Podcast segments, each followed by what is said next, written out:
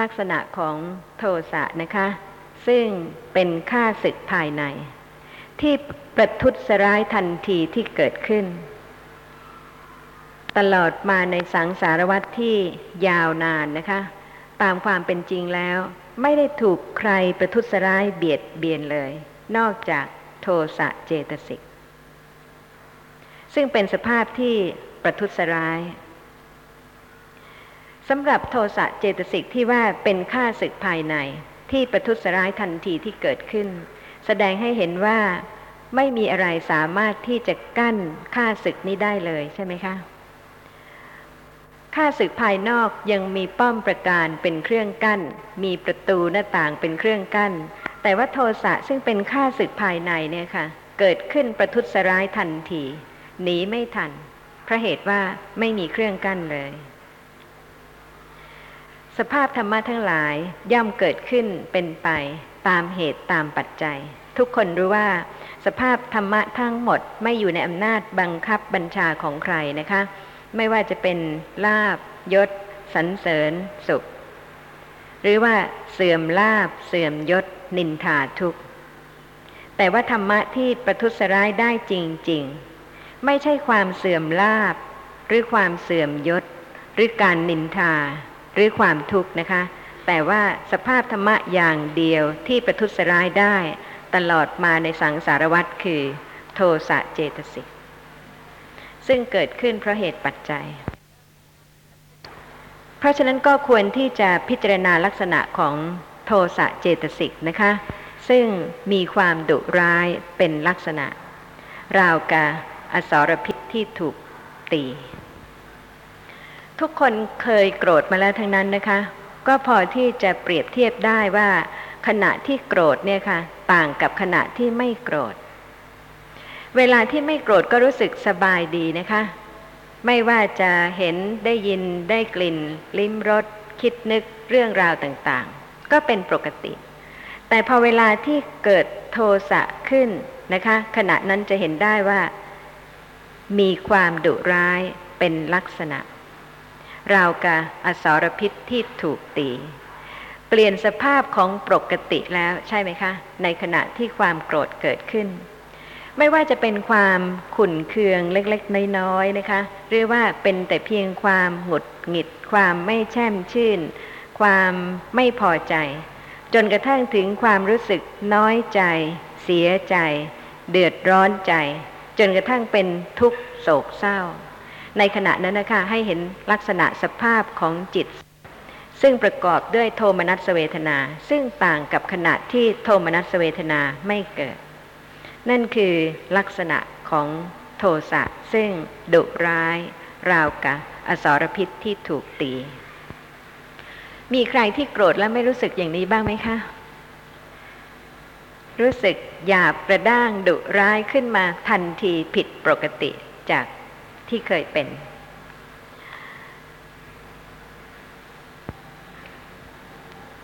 สำหรับ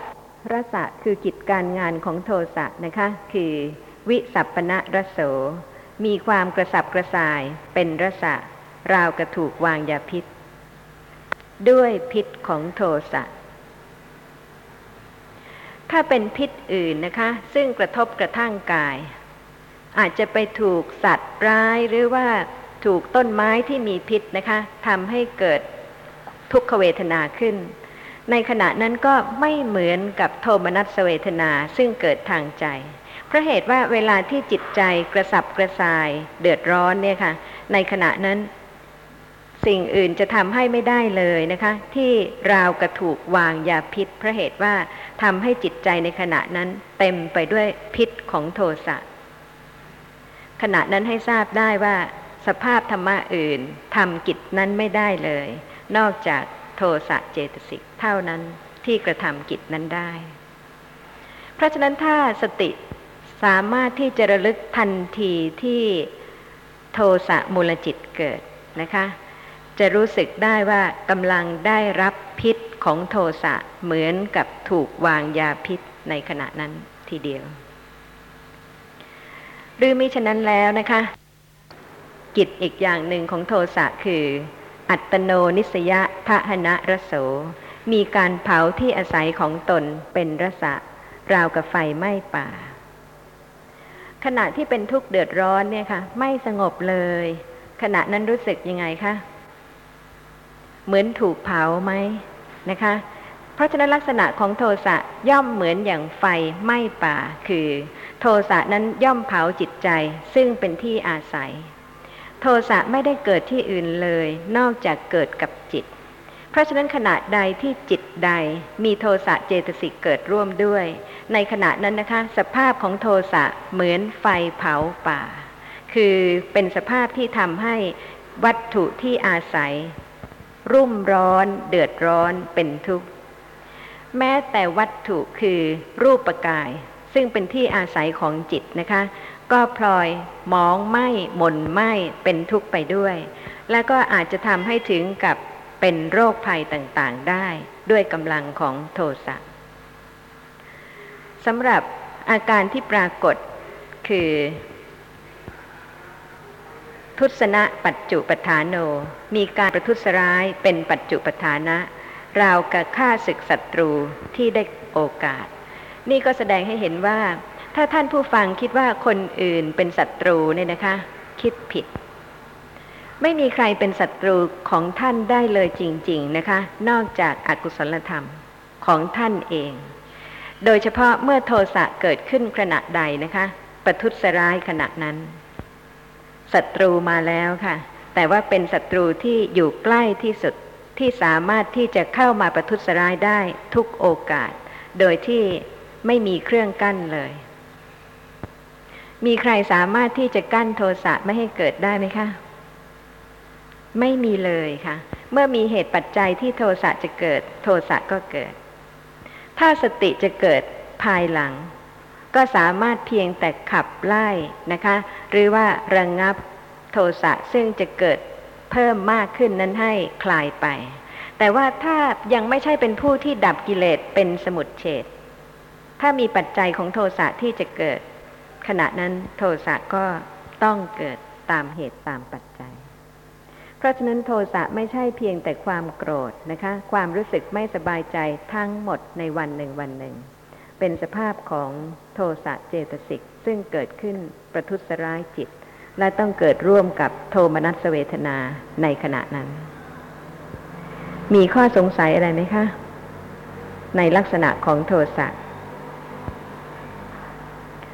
บางครั้งจะได้ยินคำว่าพยาปาทะนะคะก็เป็นลักษณะของโทสะนั่นเองแต่ที่ชื่อว่าพยาปาทะด้วยอรรถะว่าเป็นเหตุให้ถึงความพินาศ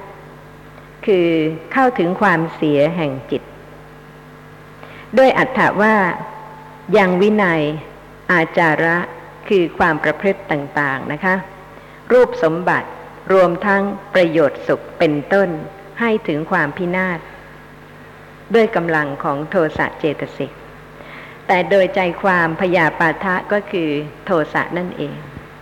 เพราะฉะนั้นไม่ว่าจะใช้คำว่าโทสะหรือปฏิฆะหรือพยาปาทะนะคะก็คือสภาพของโทสะเจตสิกสำหรับเหตุใกล้ที่จะให้เกิดโทสะความขุ่นเคืองใจความไม่พอใจความไม่สบายใจอาฆาตวัตถุปทัฏฐานโนมีวัตถุเป็นที่ตั้งแห่งความอาฆาตเป็นปทัฏฐานข้อความในอังคุตรนิกายทศกนิบาตทุติยปัณณาสอากังควักที่3อาฆาตวัตถุสูตรข้อ79มีข้อความว่าดูกระภิกษุทั้งหลายวัตถุแห่งความอาฆาต10ประการนี้10ประการเป็นไฉนคือบุคคลย่อมผูกอาฆาตว่าบุคคลโน้นได้ประพฤติสิ่งอันไม่เป็นประโยชน์แก่เราแล้ว 1. กำลังประพฤติสิ่งอันไม่เป็นประโยชน์แก่เรา 1. จักประพฤติสิ่งอันไม่เป็นประโยชน์แก่เรา 1. ย่อมผูกอาฆาตว่าบุคคลโน้นได้ประพฤติสิ่งอันไม่เป็นประโยชน์แก่ผู้เป็นที่รักที่ชอบใจของเราแล้ว 1.กำลังประพฤติสิ่งอันไม่เป็นประโยชน์แก่ผู้เป็นที่รักที่ชอบใจของเรา 1. จากประพฤติสิ่งอันไม่เป็นประโยชน์แก่ผู้เป็นที่รักที่ชอบใจของเรา 1. ย่อมผูกอาฆาตว่า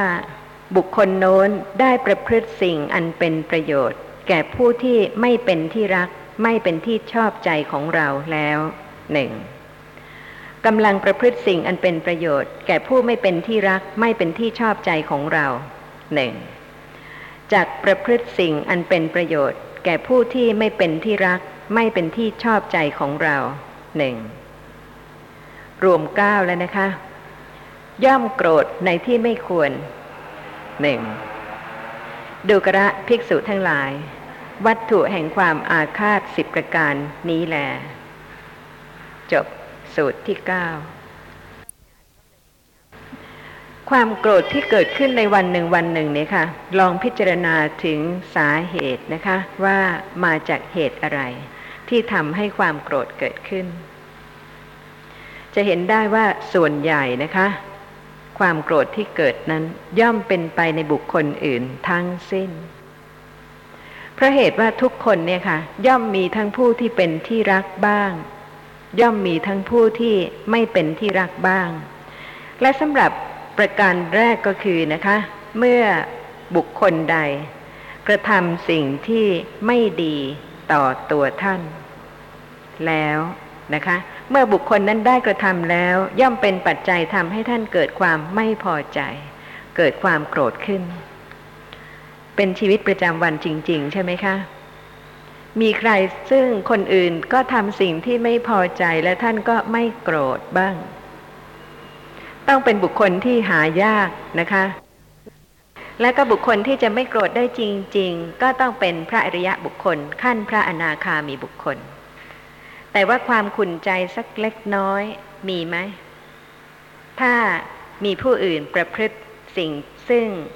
ไม่เป็นประโยชน์นะคะหรือว่ากระทำสิ่งที่ไม่ดีไม่ควรต่อท่านแล้ว1หรือว่ากำลังทำสิ่งซึ่งไม่เป็นประโยชน์แก่ท่านหรือว่าจะกระทำสิ่งซึ่งไม่เป็นประโยชน์ต่อท่านยังไม่ได้ทำนะคะแต่เพียงรู้ว่าจะทำขณะนั้นก็เป็นปัจจัยที่จะให้เกิดโทมนัสเวทนาหรือว่าโทสะมูลจิตนอกจากตัวท่านเองก็ยังไปถึงบุคคลซึ่งเป็นที่รักอีกนะคะว่าใครทำสิ่งที่ไม่ดีไม่เป็นประโยชน์ต่อผู้ที่เป็นที่รักแล้วบ้างถ้าเขาทำแล้วนะคะก็โกรธหรือว่าเขากำลังทำอยู่ก็โกรธหรือว่าเขาจะทำก็โกรธนอกจากนั้นนะคะก็ยังเลยไปถึงผู้ซึ่งไม่เป็นที่รักอีกดูลักษณะของความโกรธซึ่งจะเกิดขึ้นนะคะเพราะเหตุว่าถ้าใครเป็นที่ไม่รักไม่พอใจแล้วก็คนอื่นทำดีทำสิ่งที่เป็นประโยชน์แก่คนนั้นนะคะบางคนก็คงจะโกรธเพราะเหตุว่าคนนั้นทำสิ่งที่ดีกับคนที่ท่านไม่ชอบแล้ว1หรือว่ากำลังทำดีกำลังทำประโยชน์กับผู้ที่ท่านไม่ชอบ1หรือว่าจะทำดีจะทำสิ่งที่เป็นประโยชน์กับผู้ที่ท่านไม่ชอบแล้ว1เพราะฉะนั้นต้องเป็นผู้ที่ตรงจริงๆที่จะพิจารณาความโกรธของตนเองนะคะว่าความโกรธในขณะนั้นเกิดขึ้นเพราะอะไรใน10ประการนี้แล้วก็ควรจะพิจารณาถึงการกระทำของท่านเองด้วยนะคะไม่ใช่เพียงแต่พิจารณาถึงการกระทำของคนอื่นถ้าเกิดโกรธเนี่ยค่ะส่วนใหญ่แล้วนะคะจะมองคนอื่นหรือว่าเห็นโทษของคนอื่นแต่ลืมย้อนกลับมาพิจารณาตนเองว่าตนเองได้กระทำผิดอะไรบ้างหรือเปล่าแม้เพียงเล็กน้อยถ้าตัวท่านเองเป็นผู้ผิดนะคะเป็นเหตุให้คนอื่นกระทำกายวาจาอย่างนั้นถ้าพิจารณาเห็นโทษของคนอื่นแล้วโกรธไม่เป็นประโยชน์เท่ากับพิจารณาความผิดของตนเองว่ามีความผิดอะไรหรือเปล่าเมื่อเห็นความผิดของตนเองนะคะย่อมสามารถที่จะแก้ความผิดนั้นแล้วก็ไม่โกรธคนอื่นด้วยเพราะเหตุว่าถ้าเป็นความผิดของท่านนะคะ ท่านก็รู้ว่า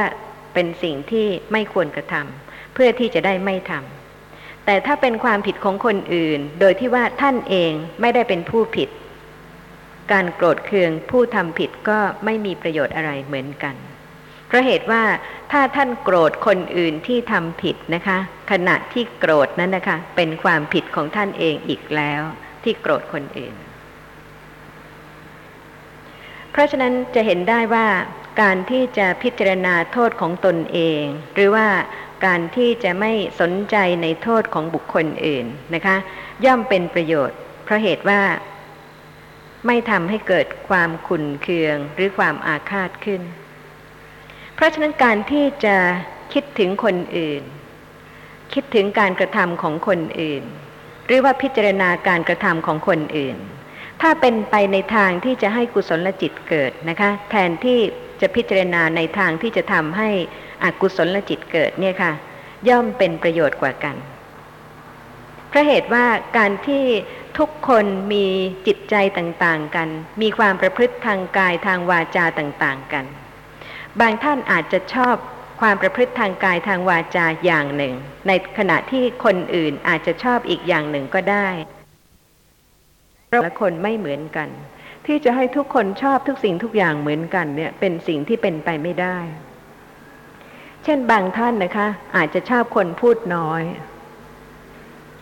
และบางท่านก็ไม่ชอบเลยค่ะคนพูดน้อยชอบคนพูดมากใช่ไหมคะคนพูดน้อยก็ไม่มีเรื่องที่จะคุยด้วย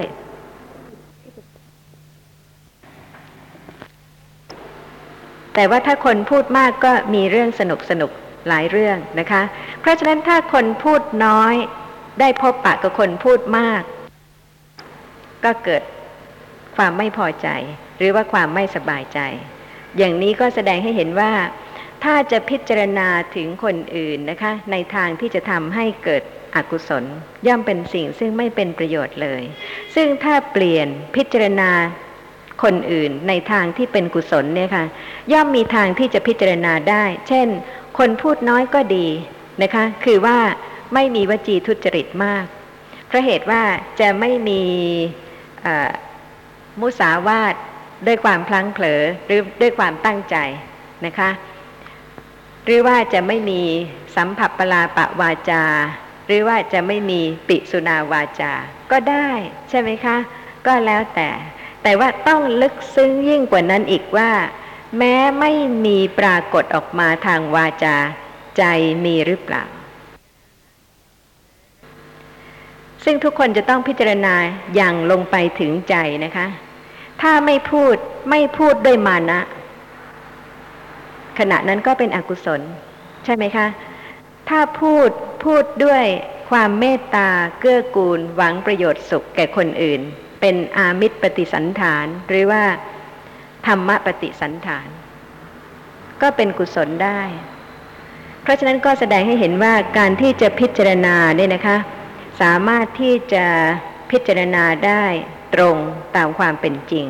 ถ้าเป็นผู้ที่สังเกตและโดยเฉพาะถ้าเป็นผู้ที่มีปกติเจริญสติปัฏฐาน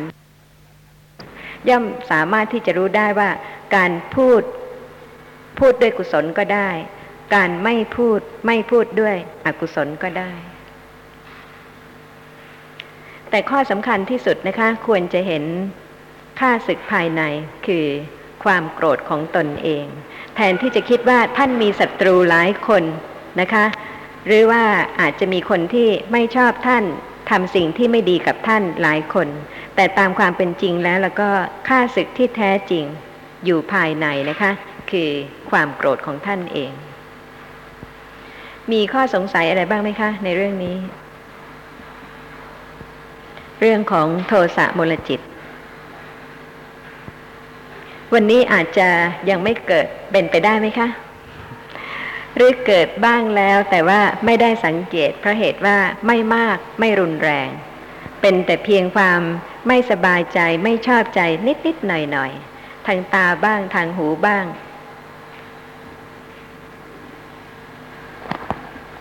วิธีที่จะแก้ก็คือละสิ่งที่อาจารย์บอกมาใช่ไหมครับคือว่าไม่คิดถึงคนที่ทำให้เรา ไม่พอใจคือในขณะที่รู้มีสติรู้ทันโทสะขนาดนั้นเราละเลยใช่ไหมครับหรือว่าต้องทำให้เกิดปัญญาว่าขณะนั้นเรานึกถึงเหตุการณ์ที่เกิดขึ้นก่อนมาสาเหตุว่าทำไมเราถึงเกิดโทสะขึ้นมาแล้วก็ละสาเหตุนั้นใช่ไหมครับถึงจะหายได้ใช่ไหมครับค่ะผู้ที่ศึกษาปรมัตถธรรมนะคะทราบว่าไม่มีสัตว์ไม่มีบุคคลไม่มีตัวตนก็ละได้อย่างนี่เป็นของที่แน่นอนนะคะโดยขั้นของการฟังโดยขั้นของการคิดแต่ว่าจะต้องพร้อมกับสติที่ระลึกลักษณะของสภาพธรรมะที่ปรากฏเพราะมิฉะนั้นแล้วก็จะเป็นแต่เพียงขั้นความเข้าใจที่ว่าไม่มีสัตว์ไม่มีบุคคลไม่มีตัวตนเมื่อไม่มีสัตว์ไม่มีบุคคลไม่มีตัวตนขณะนั้นสภาพของจิตเป็นอะไรคือต้องรู้ชัดเลยว่าขณะนั้นเป็นอะไรค่ะถ้าขณะนั้นเป็นสภาพที่ประทุษร้ายคือไม่พอใจนะคะไม่มีสัตว์ไม่มีบุคคลไม่มีตัวตนอื่นใดทั้งสิ้นแม้ในขณะนั้นที่จะยึดถือว่าเป็นเราก็ไม่มีแต่ว่ามีลักษณะของสภาพที่ประทุษร้ายเกิดขึ้นเพราะฉะนั้นสภาพนั้นเองค่ะเป็นข้าศึกภายในไม่ใช่ศัตรูภายนอกอย่างที่เข้าใจว่าคนโน้นคนนี้คนนั้นเป็นศัตรูนะคะหรือว่าคนโน้นคนนี้คนนั้นทำให้เป็นทุกข์เดือดร้อนแต่ตามความจริงแล้วคนอื่นทำอะไรไม่ได้นอกจากโทสะเจตสิกเกิดขึ้นกระทำกิจนั้นหมายความว่าขณะที่เรารู้ชัดนั่นว่าเป็นโทสะเนี่ยถ้าเกิดมันเกิดปัญญาเกิดขนาดนั้นใช่ไหมเราจะรู้แล้วว่าขณะนั้นไม่ใช่ตัวตนใช่ไหมครับคือพอรู้ชัดแล้วว่านี่คือโทสะแน่ๆแล้วเปิดเข้าใจได้ว่าขณะนั้นอ่ะไม่มีตัวตนค่ะจะทำให้เป็นผู้ที่ไม่เดือดร้อนด้วยการกระทำของคนอื่นนะคะแต่ว่าเป็นผู้ที่รู้หนทางที่จะละคลายกิเลสของตนเองเพราะรู้แน่ว่ากิเลสของตนเองไม่ได้อยู่ที่คนอื่นและไม่ใช่คนอื่นนำมาให้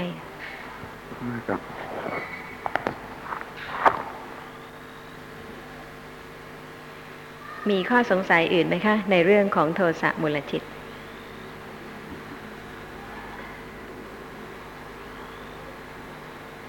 สำหรับการโกรธไม่พอใจในสิ่งซึ่งไม่ใช่ฐานะนะคะได้แก่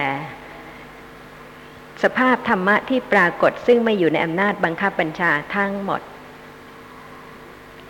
เช่นฝนตกน้ำท่วมอากาศร้อนฟ้าร้องตกใจไหมคะแต่ว่าไม่โกรธแต่ว่าขณะนั้นที่ไม่สบายใจขณะนั้นก็เป็นลักษณะสภาพของโทสะมูลจิตเพราะฉะนั้นก็ไม่ใช่แต่เฉพาะสิ่งที่มีวิญญาณเท่านั้นนะคะซึ่งเป็นอาฆาตวัตถุซึ่งจะทำให้เกิดความไม่พอใจขึ้นแม้สิ่งซึ่งไม่ใช่ฐานะเพราะเหตุว่าเป็นสภาพธรรมะที่เกิดขึ้นเป็นไปเพราะเหตุปัจจัยก็อาจจะทำให้ผู้ที่ไม่พิจารณาเกิดความไม่พอใจความขุ่นเคืองหรือความโกรธได้แต่ที่จริงแล้วนะคะควรที่จะระลึกถึงกรรมของตนเองซึ่งทำให้ทางตาเห็นสิ่งที่ไม่น่าพอใจทางหูได้ยินเสียงที่ไม่น่าพอใจโดยที่ตามความเป็นจริงแล้วไม่อยู่ในอำนาจบังคับบัญชาของใครเลยอาฆาตวัตถุเป็นวัตถุคือเป็นที่ตั้งของความโกรธแต่เหตุที่จะให้เกิดความโกรธและความรักนั้นมี4ประการดังข้อความในอังคุตรนิกายจตุกนิบาตมหาวรรคข้อ200มีข้อความว่าดูกระภิกษุทั้งหลายธรรมชาติ4ประการนี้ย่อมเกิด4ประการเป็นไฉนคือความรักย่อมเกิดเพราะความรัก1โทสะย่อมเกิดเพราะความรัก1ความรักย่อมเกิดเพราะโทสะ1โทสะย่อมเกิดเพราะโทสะ1สำหรับที่ว่าความรักย่อมเกิดเพราะความรักคือเมื่อรักใครหรือว่านับถือใครแล้วคนอื่นประพฤติดีเป็นประโยชน์ต่อผู้ที่เป็นที่รักที่เคารพก็ย่อมรักผู้ที่ทำดีต่อผู้ที่เป็นที่รักด้วยอันนี้ดูจะเป็นของธรรมดาใช่ไหมคะผู้ที่มีบุตรหลานเป็นที่รักมารดาบิดาเป็นที่รักและถ้าใครประพฤติดีทำดีต่อบุตรหลานหรือต่อมารดาบิดาก็ย่อมจะพอใจในบุคคลนั้นด้วยนะคะเพราะฉะนั้นนี่คือความรัก ย่อมเกิดเพราะความรักดูเป็นธรรมดานะคะแต่ข้อสังเกตคือไม่ริษยาไม่หวงแหนไม่กีดกันหรือเปล่าเพราะว่าบางคนเนี่ยค่ะอยากจะเป็นที่รักเพียงผู้เดียวนี่ก็แสดงให้เห็นแล้วนะคะว่าถ้าเป็นในลักษณะนั้นแล้วเราก็เป็นเพราะอกุศลจิตอื่นอีกคือความริษยาเพราะฉะนั้นเรื่องของจิตใจเนี่ยค่ะเป็นเรื่องที่พิจารณาได้ในชีวิตประจำวันถ้ามีความหวงแหนเกิดขึ้นมีความต้องการเป็นที่รักแต่เพียงผู้เดียวในขณะนั้นก็เป็นอกุศลนะคะไม่เหมือนกับเวลาที่รักใครนับถือใครและเมื่อคนอื่นก็รักคนนั้นนับถือคนนั้นก็พลอยยินดีด้วยพอใจด้วยที่ผู้เป็นที่รักที่นับถือนั้นก็เป็นที่รักที่นับถือของคนอื่นๆอีกและคนอื่นๆก็รักและนับถือโดยทำดีทำประโยชน์กับผู้นั้นเพราะฉะนั้นถ้าเป็นความยินดีความพอใจนะคะในขณะนั้นก็ไม่ใช่ความริษยาไม่ใช่ความหวงแหนหรือความกีดกันข้อที่ว่าโทสะย่อมเกิดเพราะความรักคือเมื่อรักใครหรือว่านับถือใครนะคะแล้วก็คนอื่นประพฤติไม่ดีไม่เป็นประโยชน์ต่อผู้ซึ่งเป็นที่รักที่นับถือก็ย่อมทำให้เกิดความขุ่นเคืองใจไม่พอใจผู้ที่ทำไม่ดีไม่เป็นประโยชน์ต่อผู้ที่รักและนับถือข้อนี้ก็ดูเป็นธรรมดาอีกใช่ไหมคะแต่ก็มีข้อสังเกตได้อีกเหมือนกันว่าที่ว่ารักและนับถือผู้ใดนั้นรักและนับถือด้วยใจจริงหรือเปล่าเพราะเหตุว่าถ้าพอใจเวลาที่คนอื่นพูดร้ายหรือว่าทำสิ่งที่ไม่ดีกับผู้ที่ตนเองเข้าใจว่ารักและนับถือนะคะแต่ว่าเวลาที่คนอื่นพูดร้ายบ้างหรือว่าทำสิ่งที่ไม่ดีบ้างก็พอใจขณะนั้นก็เป็นเครื่องที่พิสูจน์หรือแสดงให้เห็นว่าไม่ได้รักหรือนับถือบุคคลนั้นด้วยใจจริงเลยอาจจะคิดว่ารักนับถือจริงๆแต่ว่าเป็นแต่เพียงความคิดหรือความเข้าใจเพราะเหตุว่าสภาพของจิตเนี่ยค่ะเป็นสภาพที่ล้ำลึกแล้วก็เกิดดับสลับอย่างรวดเร็วแล้วก็อกุศลเนี่ยมีหลายอย่างพร้อมที่จะผสมผสานกับขณะจิตต่างๆและเหตุการณ์ต่างๆได้เพราะฉะนั้นถ้าเป็นผู้ที่ละเอียดจริงๆนะคะก็ย่อมจะพิสูจน์ได้ว่าในขณะที่กำลังพอใจที่คนอื่นว่าร้ายผู้ซึ่งเป็นที่รักที่นับถือก็ตามขณะนั้นต้องไม่ใช่ขณะที่กำลังนับถือบุคคลนั้นด้วยใจจริงเพราะเหตุว่ามีความพอใจที่คนอื่นว่าร้ายหรือกระทำไม่ดีต่อผู้ซึ่งเป็นที่รักหรือที่นับถือสำหรับความรักเกิดเพราะโทสะคือเมื่อไม่ชอบใครแล้วก็คนอื่นทำไม่ดีต่อผู้ที่ตนไม่ชอบแล้วพอใจนี่ก็แสดงให้เห็นอกุศลนะคะว่าทำไมจะต้องพอใจในเมื่อคนที่ท่านไม่ชอบและมีคนอื่นทำไม่ดีกับคนนั้นแต่ให้เห็นความแรงของอกุศลนะคะว่าความรักเกิดเพราะโทสะคือเมื่อไม่ชอบใครและคนอื่นทำไม่ดีต่อผู้ที่ตนไม่ชอบก็ย่อมพอใจคนที่ทำไม่ดีต่อคนที่ตนไม่ชอบนั้นซึ่งความจริงแล้วก็ควรที่จะแยกออกเป็นส่วนๆนะคะเพราะว่าเป็นสภาพธรรมะแต่ละอย่างซึ่งเกิดขึ้นเพราะเหตุปัจจัยแล้วยึดถือหรือสมมุติว่าเป็นคนหนึ่งคนใดแต่ว่าตามความเป็นจริงแล้วก็เป็นแต่เพียงสภาพธรรมะแต่ละอย่างคือบางครั้งเป็นกุศลธรรมบางครั้งเป็นอกุศลธรรมไม่ใช่ว่าใครมีแต่การสะสมของอกุศลธรรมเท่านั้นนะคะกุศลธรรมก็ยังมีโอกาสมีปัจจัยจะเกิดขึ้นได้เพราะฉะนั้นก็ควรที่จะอนุโมทนาในส่วนที่ดีของผู้ที่แม้เป็นผู้ที่ไม่ชอบท่านเลยแต่ว่าถ้าบุคคลที่ไม่ชอบท่านนะคะมีส่วนดีที่เป็นกุศลธรรม